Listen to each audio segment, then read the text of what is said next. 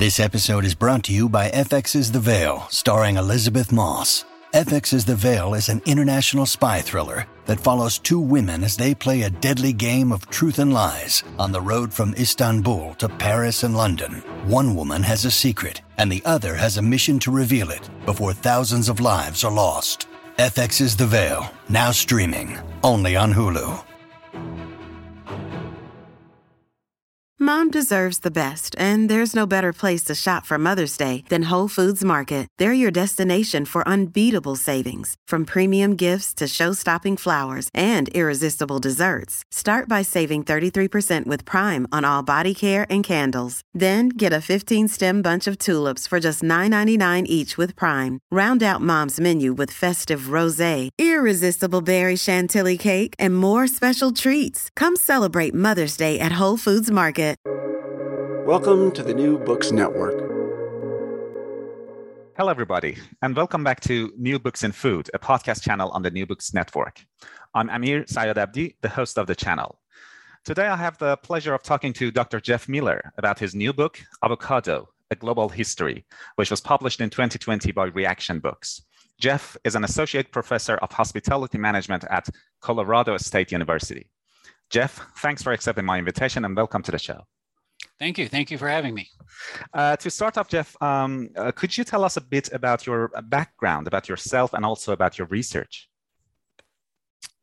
Uh, my background first, I guess. Uh, I started out actually as a chef for 20 years.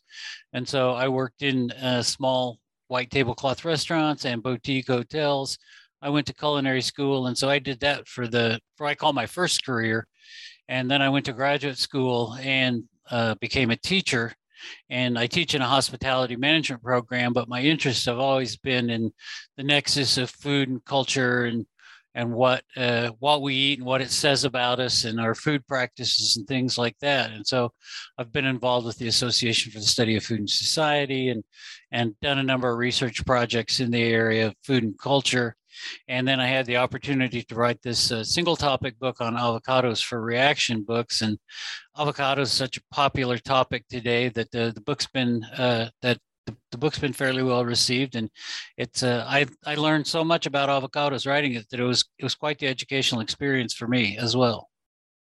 Um, so um, your book uh, as you said is about avocado and uh, it is part of uh, Reaktion books edible series. And for those listeners who don't know about uh, edible series. It's a series that focuses on the global history and uh, culture of one type of food or beverage in uh, each of its book. And your book, Jeff, is on avocado. But why avocado? Um, you know, could you elaborate a, a bit more on that? Well, uh, the genesis of it was kind of circuitous, and, and, I'm not sure we need to get into that here. But avocado is really kind of the symbolic food of the first part of the 21st century i think. If if you had to think of a food that was iconic for this early part of the century and and the young generation that's eating and the the fact that food is so global now and this is a a food item that came out of a very limited area of Mexico and had a very limited distribution uh, for a long time, and then now is kind of the the poster child for modern and hip eating. You'd, you'd have to pick the avocado. And uh, could you give us a very kind of light version of the historical background of uh, of uh, avocado as you discuss in your book? I mean, uh, where does it come from? How long has it been in, in existence? Uh, how long has it been used as uh, an ingredient? And since you're based in the U.S. and so are many of our listeners, uh, how did avocado find its way to the U.S.? Yeah, that's a, that's a great story. Avocados are actually a fairly old food. Um, they are from the central highlands of Mexico. So, um, where listeners might be familiar with is the area around Guadalajara, uh, the town of Tequila, which a lot of people have heard of, and so the the southwestern part of Mexico, southwest of Mexico City, the there's pine forests in these temperate highlands, and this is where the avocado originated. Um, it's got an it's, it's interesting. It, it it originated in a very small area, but it was a favorite food of what we call the mega herbivores. So uh, things like gomphotheres and toxodons and giant ground sloths and some of these animals that are no longer with us, but it was a good food for them. And they would eat this because it was a dense calorie source and it was a source of vegetable fats. And they had such big digestive tracts that they could excrete it. And as they went along, they spread the range of it. And so eventually, it, it ranged from central Mexico down into what is now Guatemala and that area.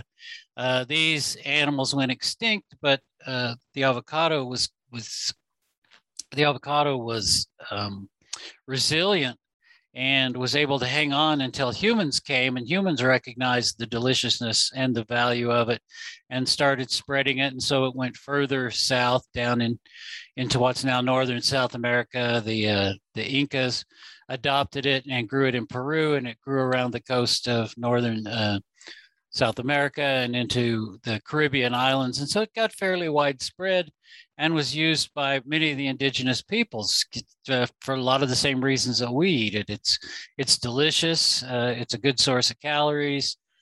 Um, there, it, it, grows naturally quite well. And so it's an abundant natural food source. Uh, and then uh, when the uh, Spanish conquerors came to that area, they adopted it right away. They called it poor man's butter, and they used it almost as a as a butter substitute in a lot of ways. And then uh, it actually went to Europe, and then it came back to the to the United States. Um, but it really uh, served a lot of purposes for a lot of people. How it got on its current path was that it was being grown and consumed a lot in uh, the markets of central Mexico and Mexico City. And uh, people were looking for new foods to grow in California. California, in its early days, was not the land of Hollywood and uh, Silicon Valley and the hippies and beatniks in San Francisco. It was the fruit and vegetable basket of the United States. And uh, people were looking for new and unusual products to grow in Southern California. And avocados did extremely well there. Um, and they started breaching the consciousness of American chefs and got started there. But they remained somewhat of a niche product for a long time. Uh, they were they've always been expensive, uh, even more so in the early days than they are today. Um, so they were considered an upscale uh, food product, and a lot of the early recipes were combined with things like grapefruit and shrimp and other asparagus and other expensive ingredients. So it's very much a status food. It really wasn't until uh, Southwestern food, Mexican food, Tex Mex food became widely popular in the United States that it really grew to what it's considered today. It's kind of modern uh, popularity levels. And really we can almost single-handedly ascribe that to the dish of guacamole. Uh, as Americans wanted more exotic things to eat uh, while they watched football and, and other things like that, uh, American viewers know that uh, the Super Bowl, the, the National Football League Super Bowl, is the most popular food occasion in the United States after Thanksgiving, and we eat tons of, of guacamole during that.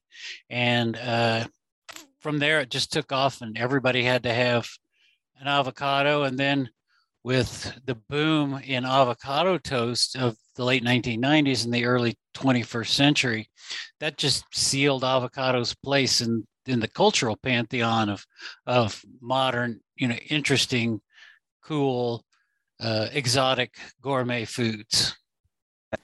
Um, that was uh, indeed uh, an interesting history.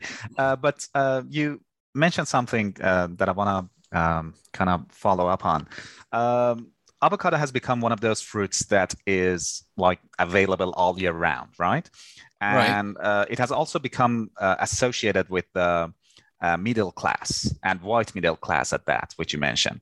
And uh, whenever you know these happen, whenever a uh, particular food item turns into uh, sort of a commodity uh, for the global north, uh, it is um, kind of safe to assume that somewhere else in the world, uh, most likely somewhere in the global south, is dealing with the consequences of uh, such mass productions or uh, monoculture plantations and everything that comes with uh, globalized agriculture, basically, uh, both in terms of you know environmental consequences for those regions and also um, you know issues of regional livelihoods.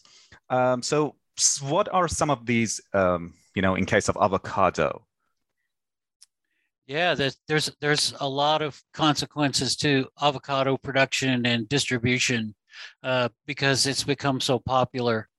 Uh, the the the price of an avocado today is uh, still ex- extremely high as, as a percentage of annual income in for middle class white people in North America. It's smaller than it's ever been, but it's still an expensive item. And so that price that it brings in the United States and in other places in the global north, uh, Great Britain has really seen a huge increase in the amount of avocado that it eats, and, and other places like that. It's become a status food in China now. Um, so all these large markets that have capital to buy it have driven the price up. As a result, a lot of uh, avocado production uh, in Mexico. Mexico is still the largest producer of, of avocados, but a lot of that production gets funneled to you know the United States especially, but also to Great Britain to some degree, and and certainly to China. As a result, uh, it's a food that used to be uh, inexpensive, you know, nutritious. Uh, an avocado is calorie dense. It provides a lot of valuable dietary fats. Uh, for people who may not have access to meat for protein and for it's a high protein fruit. It's a fruit, actually. It's a high protein fruit, which is unusual.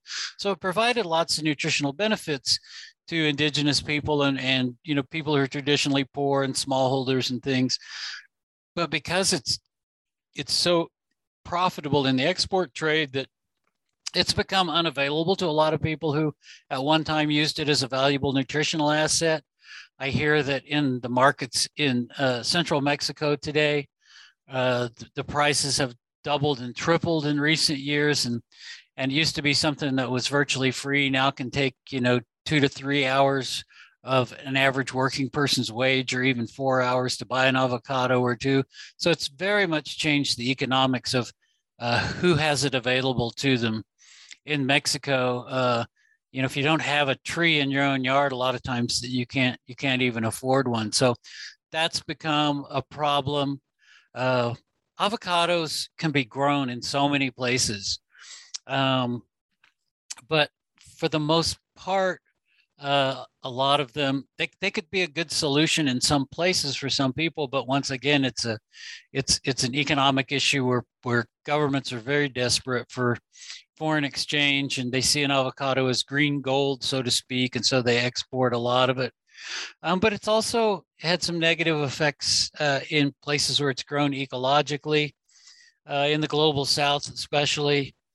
Um, it's it's uh, avocados are very thirsty, and uh, an avocado, just as as kind of a general rule of thumb, a large avocado takes about a bathtub full of water to to get to maturity, which makes it a fairly thirsty piece of fruit. When it's grown in places that don't have a lot of water, like Australia or Chile, a lot of water gets diverted to the production because uh, governments want to uh, make sure that it's an export crop that brings a lot of money to the local economy. Um, it's problematic in Australia. We'll see how long they're able to grow uh, avocados due to their water shortages and how hot it's getting in lots of parts of Australia these days. Chile's a particularly terrible case. Chile does a lot of growing of food for export as a way to boost its economy. The government really promotes that. And we see it everything from salmon farms to uh, all kinds of fruit that's grown in, you know, we call winter fruit in the United States. So things that are grown in the southern hemisphere and shipped up here to give us fruit in the winter. And avocado is is getting grown more and more in Chile. And Chile is a, very much a water starved country and there aren't good regulations about who gets the water and how it's distributed fairly.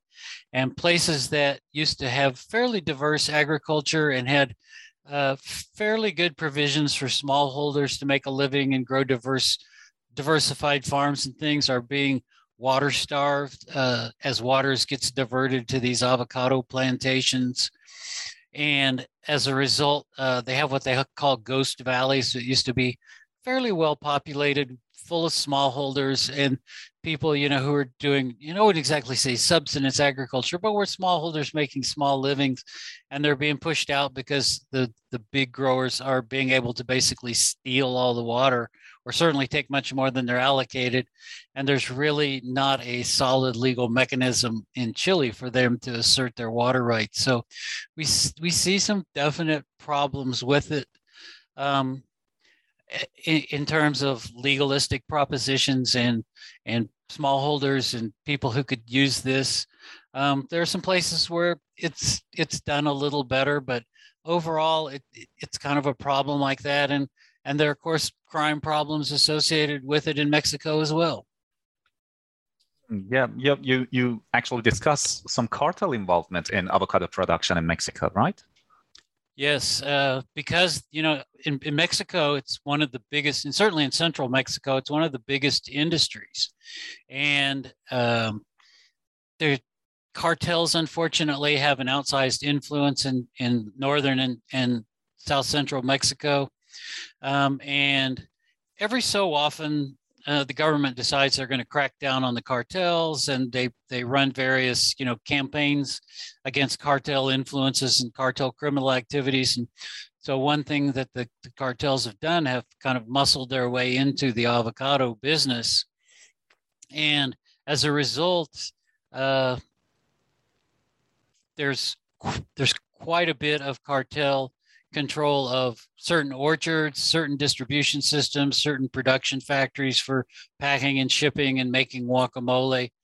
Um, if you did kind of a, a dollar averaging kind of scheme, you know, the the cartels, if you think about every dollar of avocado that's imported into the United States, uh, you know, the, avo- the cartels get five or 10 cents of that and it makes them extremely wealthy, extremely powerful. They uh, use physical force to force people to join them. They control a lot of distribution access. So uh, it's there's definitely a lot of cartel involvement in it uh, to the detriment of the smallholders and to the to the ordinary people that work in the industry, which is a lot in South Central Mexico.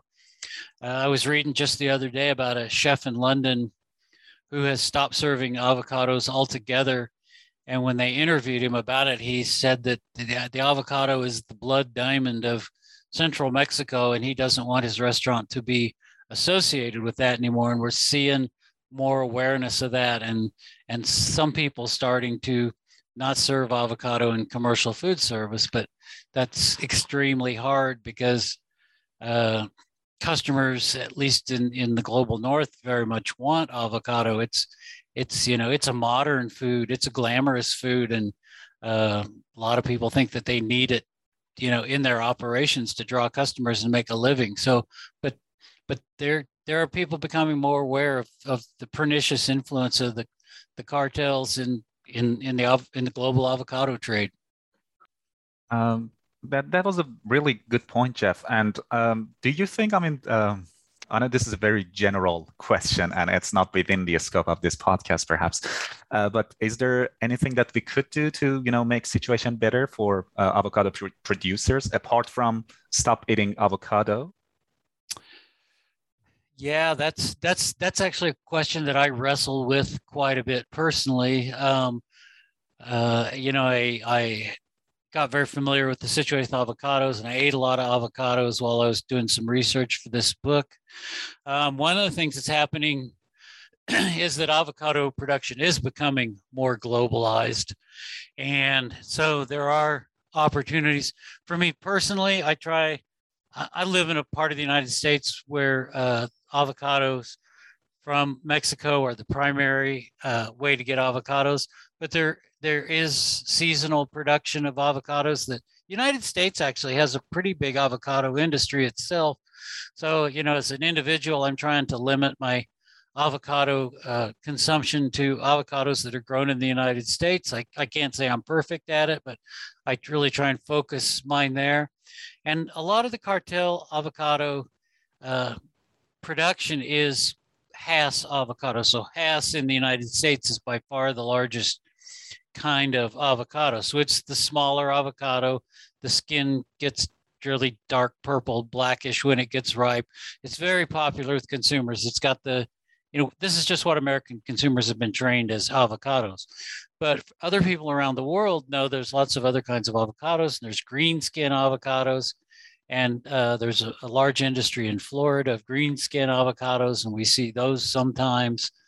Um, and certainly, if you are, you know, in in the global South, if you know, New Zealand has a has a prosperous avocado industry. Uh, Australia does as well. South Africa's growing some avocados, although their water problems are getting such. Who knows about that? Um, there's some there's some production coming out of Central Africa that's that's pretty safe. So some consumers around the world have some some non-cartel choices. Others of us, I think, are not going to be able to eat avocado on a daily basis if we want to feel good about it. And I, I advocate frequently with people that we should think maybe more about avocado as as a delicacy as opposed to an everyday thing that we eat and we you know we can cherish it more and we can think about well when american avocados are in the stores we can get them from california we can get them from florida we should we should eat eat them and then like things that you know so many things that used to be seasonal are now year round, maybe it's time to think about some foods that are only seasonal again. You know, in, in America, we we only eat pumpkin pie, you know, at Thanksgiving and you know Christmas, and we only eat cranberries at the winter holidays here as well. So maybe it's time to think about avocado as a as a seasonal treat like that as well. Thank you, Jeff. And um, you, you mentioned that uh, Mexico is right now the largest producer of avocado, but who's the largest consumer or consumers of avocado today? Oh, without question, the United States is well. There's a lot of there's still a lot of indigenous consumption in Mexico.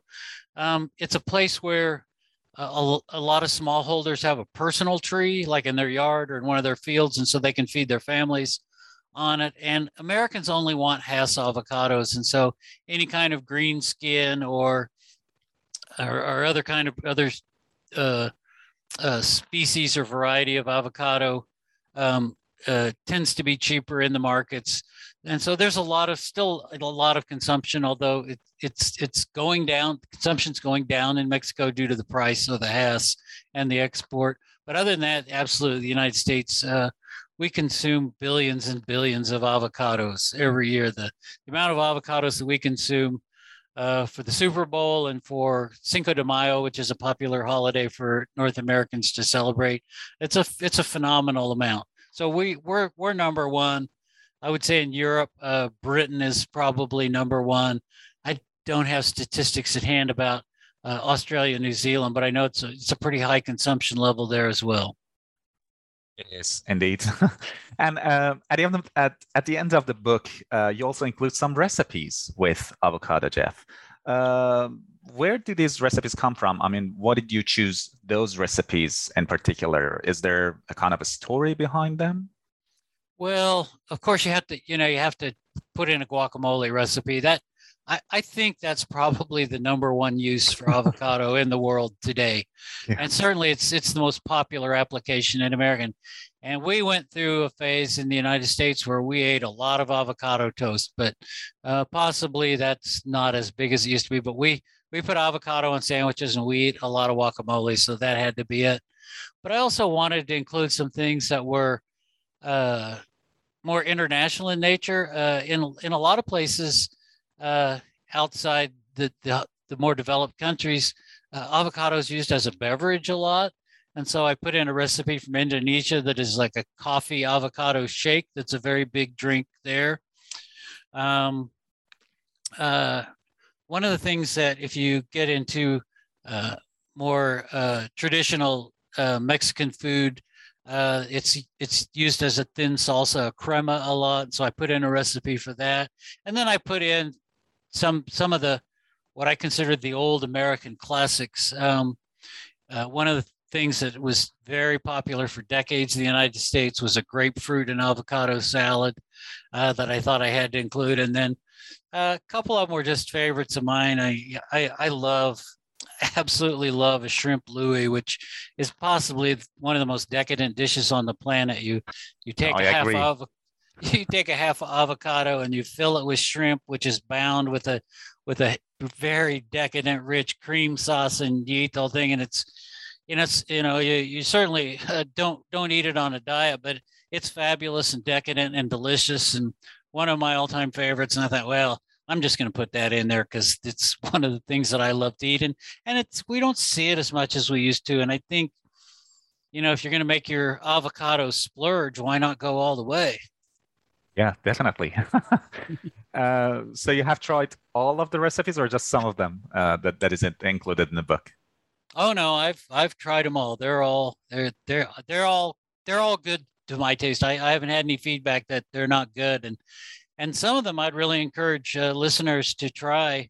Uh, even you know even if they don't buy my book, everybody should buy my book, of course. But if you didn't even don't, uh, these the inter- recipes for these things are widely available on the internet, and and a lot of these uh, beverages that are made with uh, avocado are are really delicious. You know, you have an avocado uh, chocolate shake or avocado coffee shake. That's a, they're really great ways to start the day.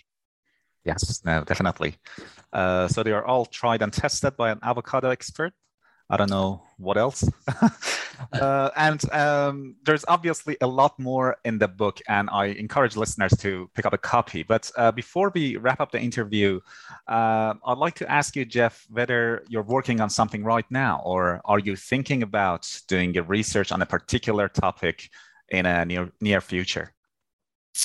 Uh, well, I, right now I am working. I have a, a book that I'm hoping comes out pretty soon. It's actually an edited book, uh, of which I'm the editor for, and I've written a couple of chapters for, but it's on the topic of superfoods. And that's something that I've kind of gotten interested in in lately. Um, uh, you know, we superfoods are really big right now, and and just to kind of give you a quick thumbnail, superfoods are things that we think have you know a particularly you know therapeutic or nutritious highly nutritious or super therapeutic kind of property you know very condensed in one food. And so things like acai or avocado some people think or uh, you know blueberries or any number of things right? We give them the superfood label uh, and people you know consume them in great quantities. Um, and so i've got an edited book coming out about that and that really kind of tweaked my interest because um, once again, there's some of these issues about indigenous peoples in the global south and and and some of these foods being diverted from their uh, original populations of consumption to feed rich people in the north. But also, uh, I think they have almost a mystical appeal to them. A lot of them people think they want a magic bullet to cure a disease, or they want something that will make them feel more youthful, or something that will extend their longevity. And as I read some of these rationales for people eating them, it really made me think, well, you know, humans for some reason are uh, interested in being immortal. I think you know this quest for almost immortality, and and we have culturally so many examples of of people who you know in in in myth and legend, and you know uh, the people who have come up with the food. You know, Gilgamesh has the food that that gives him immortality, and uh, you know, soma in India supposedly gives you immortality. And I think we search for these foods that give us youthful vitality and and vicariously, in a sense, you know, satisfy our quest for immortality. And and so that kind of got me interested in the whole topic. And so now, uh, hopefully, in in 2022, this book will be out that gives people a look at them. And and I think the book is interesting because it talks about the cultural history of the food and and the indigenous peoples and, and where it's from. And then it goes into a, a very, these chapters are written by scientists. So there's a very uh, clinical overview of the nutritional properties and what's true about the foods and what's bunk, you know, what's over promoted and what's not true. And then ends with a, with a couple of recipes. And there's also a piece in there about some of these, like the avocado, have, uh, you know, some serious uh, ecological problems with production and overproduction and inappropriate production. So it's an exciting topic. And then I'm going to work on on some work on some other things as well. I got always got my fingers in a lot of pies. That's uh, I'm very interested in the taxonomy of beverages, and so I'm working at something there. And then totally off the food thing is uh, I'm thinking about writing a, a short history of the concept of being busy. Oh, okay. I, I can't. I mean, I I gotta ask, what is that about exactly? Well, you know, I I uh, this is this is kind of one of these social reactions that uh, just kind of have fascinated me in the last five years or so. When you run into somebody you haven't seen for a while, or you are talking to maybe a work colleague, uh, and you say, you know, it's just a simple greeting in a hallway, or you run into them somewhere at a grocery store, and you say, "Hey, so and so, it's so good to see you. How have you been?" And the ubiquitous answer to this question is, "Oh, I'm just so busy." And I'm like, that that strikes me that if everybody is universally giving me this answer that, "Oh, I'm so busy," it's like, well, well, why why are you so busy? You know, I don't I don't I don't interrogate them on the spot, but I'm on in my mind. I think, well, why is everybody all of a sudden so busy? What are they doing?